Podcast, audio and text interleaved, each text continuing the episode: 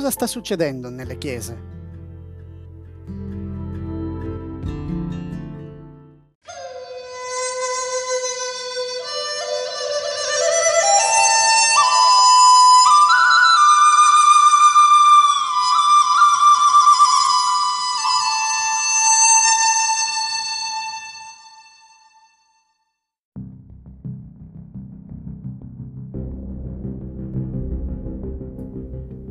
I recenti combattimenti fra cattolici e protestanti in Irlanda sono solo un aspetto della vita in cui le chiese sono sotto i riflettori. Oggi si fa un gran parlare del rapporto fra esponenti cattolici ortodossi e la guerra fra la Russia e l'Ucraina. Nelle notizie, inoltre, c'è l'apparente ondata di interesse dei giovani per la religione, molti dei quali coinvolti in quella che viene chiamata la rivoluzione di Gesù. Il modo in cui le chiese e i loro leader stanno reagendo a tali eventi si riflette spesso nei notiziari.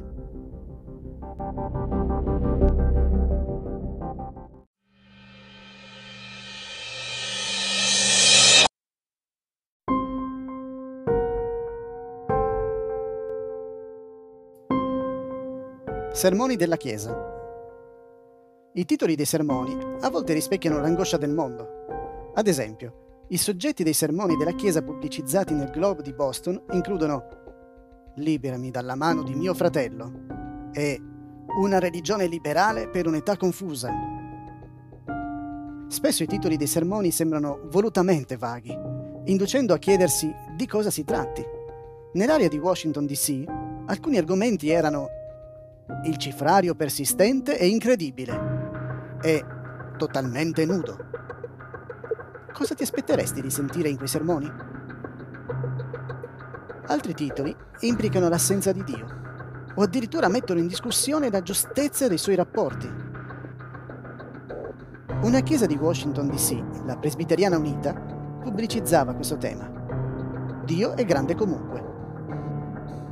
E la Chiesa Unita di Cristo a Cleveland, Ohio, annunciò davanti al suo luogo d'incontro: "Signore, abbiamo notevoli dubbi sul modo in cui gestisci l'universo".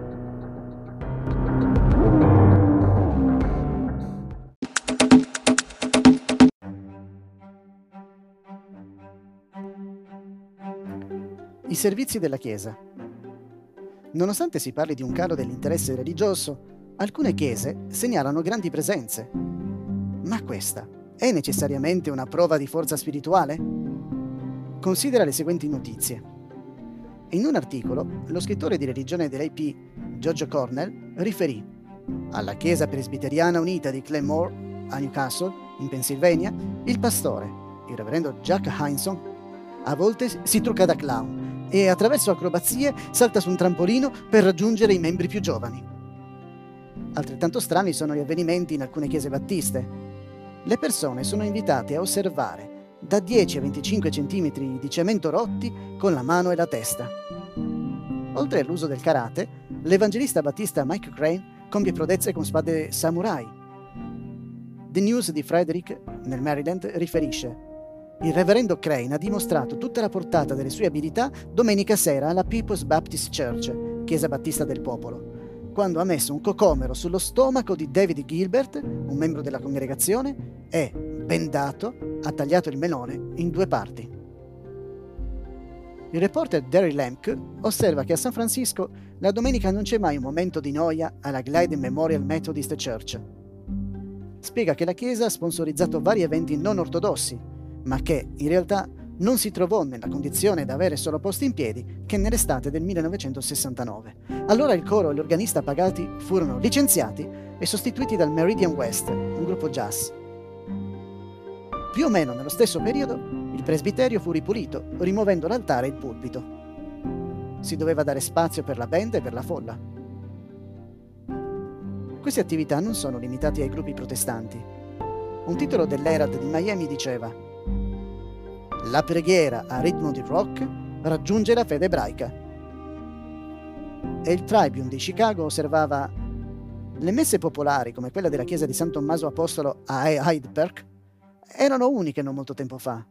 Oggi, a causa della consapevolezza che sopravvivere significa accogliere i giovani, sono un evento comune. Il giornale cattolico conservatore The Defender Trumpet, lamenta che la messa è stata trasformata in un circo a tre anelli. Anche se tali tattiche possono attirare più persone in chiesa, ci si può chiedere: è davvero un segno di autentica forza spirituale?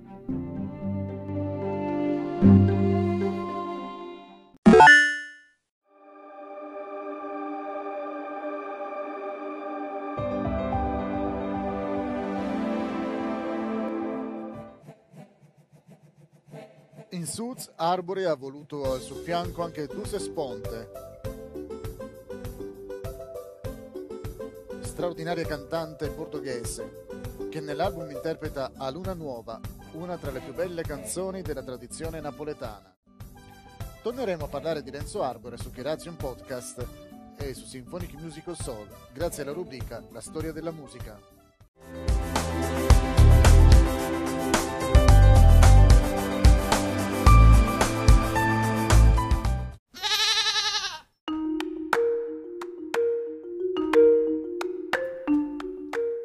Il clero nell'esercito.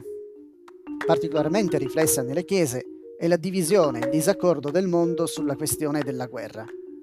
Da un lato, migliaia di sacerdoti cattolici, protestanti ed ebrei servono nelle forze armate come cappellani, essendo approvati dalle loro varie denominazioni. Gli Stati Uniti hanno migliaia di cappellani nell'esercito, nell'aeronautica, nella marina e nel corpo dei Marines. Migliaia di questi vanno in guerra. Per esempio, si calcola che su 30.000 cappellani americani attivi e inattivi, almeno 3.000 abbiano servito in Vietnam.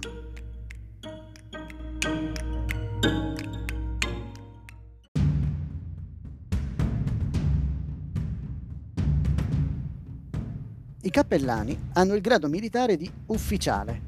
Per illustrare che i cappellani condividono gran parte del sostegno dei loro colleghi ufficiali per i loro sforzi bellici, il Times di New York, il 22 giugno 1971, in piena guerra del Vietnam, osservò: il mese scorso a Washington, un convegno della Military Chaplains Association in certi momenti si è trasformato da manifestazioni a sostegno dello sforzo degli Stati Uniti in Vietnam a una contro i manifestanti contrari alla guerra e gli hippie. D'altra parte, alcuni ecclesiastici sono aspramente contrari agli sforzi bellici degli Stati Uniti e fanno tutto il possibile perché siano interrotti. Ad esempio, 3 sacerdoti sono stati catturati mentre cercavano di rubare o distruggere documenti della FBI e registrazioni federali a Camden, nel New Jersey. La rivista Time riportava: fra gli arrestati c'erano 2 sacerdoti cattolici romani e un ministro luterano.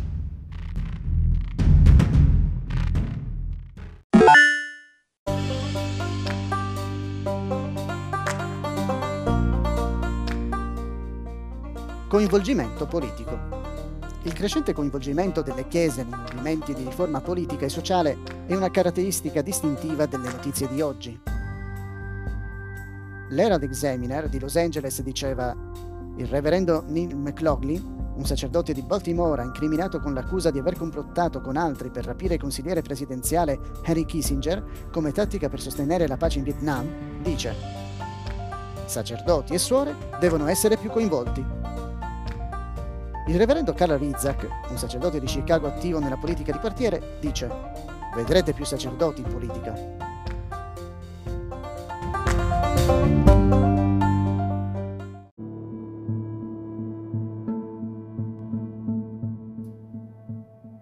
Il nuovo ruolo delle donne.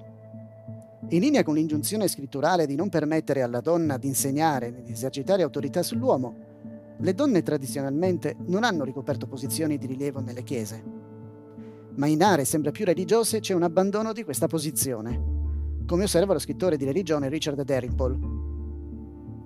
I chierichetti di una chiesa cattolica romana vengono ora sostituiti da ragazze, i luterani hanno una donna ministro. Da circa 50 anni le donne ebree possono essere ordinate come rabbine. L'attivista per la pace di Seattle, la signora Marcus Rolfs, è stata eletta presidente della Convenzione Battista Americana. Quando la signora Lois Ester fu eletta nella più alta carica della United Presbyterian Church, ovvero moderatrice presbiteriana, diventò la prima donna a ricoprire quell'incarico. Non c'è dubbio che nelle chiese stanno accadendo cose insolite.